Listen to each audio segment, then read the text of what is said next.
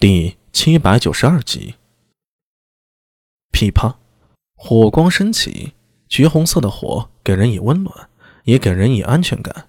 但是同时，红色又让他联想到血的颜色。阿史那沙比手里的木柴被啪的一声折为两段，他的脸上透出一丝疲惫。白天的时候，唐军在后面追，他则在前面一直逃，顶着风雪与严寒。这场雪真大呀！好冷的风雪，几乎要把人的手指头都给冻掉了。幸好他终于在被冻成雪人之前，及时找到了这个补给点。虽然西山南面才是西突厥人的活动范围，但整个阿尔泰山原本就是突厥人崛起和隆兴之地，对这里的一草一木啊，他都很熟悉。在翻过南山，到达唐军的北山前，沿路他早已在合适的地方设下了这补给点，隐蔽的山洞。或者是隐蔽的山洼，密林间的简陋木屋。总之啊，他不会饿死，更不会冻死。现在待的地方就是在金山故道中一片密林中的木屋里。在阿什纳沙比面前，有十三名突厥狼卫，还带着那名被他抓到的唐军斥候。这人现在还活着，不过精神萎靡不振，也不知道能不能挺到最后。爱卿。一名狼尾走到他面前，单膝跪下，用拳头按住胸前。一共死了五人。我这边还好，但是出没那边在放羊坡，有一人不慎摔下山崖，再加上挨近这边折损了四人。知道了。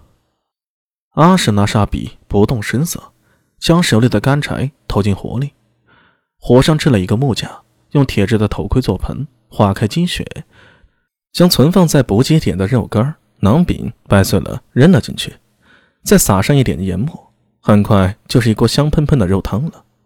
想必那伙唐军没有这样的待遇啊！阿什纳沙比默默地计算着双方的实力，话推演着接下来的计划。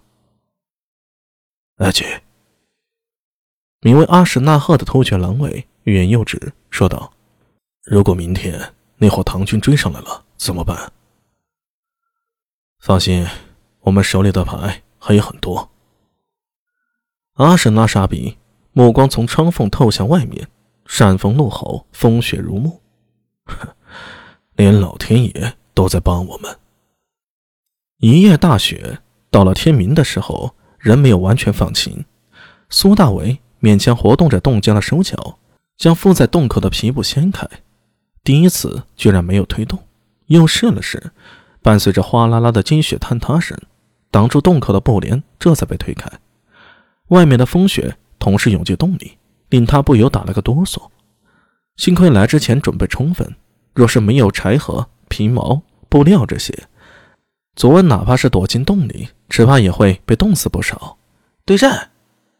身后听到有人在大叫，苏大为回头一看，是赵虎儿，他面色慌张。蹲在蜷缩在地的阿什纳道真身旁，惊慌地说道：“爱锦他，爱锦他很烫，他似乎是受了风寒了。”苏大为忙大步走过去，蹲下身子看了一眼阿什纳道真，皮肤很红，看上去啊像是喝了酒一样。抓起他的手掌摸了摸手心，又伸手试了试额头。他发烧了。苏大为皱着眉说道：“道真。”一直说自己身体强壮，没想到。阿史那道真勉强的张开一丝眼缝，干裂的嘴唇颤抖着说道：“我，我就是强壮，都怪昨天被火火烧了。等等我好，你歇歇吧。”苏大为伸手在他颈旁一侧稍稍一按，阿史那道真立刻昏厥了过去。哎，爱姐！赵胡儿大惊，他没事儿，他现在只是身体虚弱，让他多睡一会儿，会没事的。苏大伟想了想，说道：“我们来时是不是还带了点军中的草药？”“呃，有。”“有没有消炎类的？”“啊？”赵胡儿吃惊的张大嘴巴，“呃，何为消炎？”就是金银花、蒲公英、巴南干、灯盏草这些。算了，我自己找。苏大伟摇了摇头，从涌上来的斥候们身边走过，一边走一边说道：“你们不要围得太密了，给阿什纳道真留点呼吸空间，他需要新鲜的空气。”哦哦，一群斥候听得似懂非懂，一个个大眼瞪小眼。苏大伟摸到装药的包裹，从里面挑挑拣拣。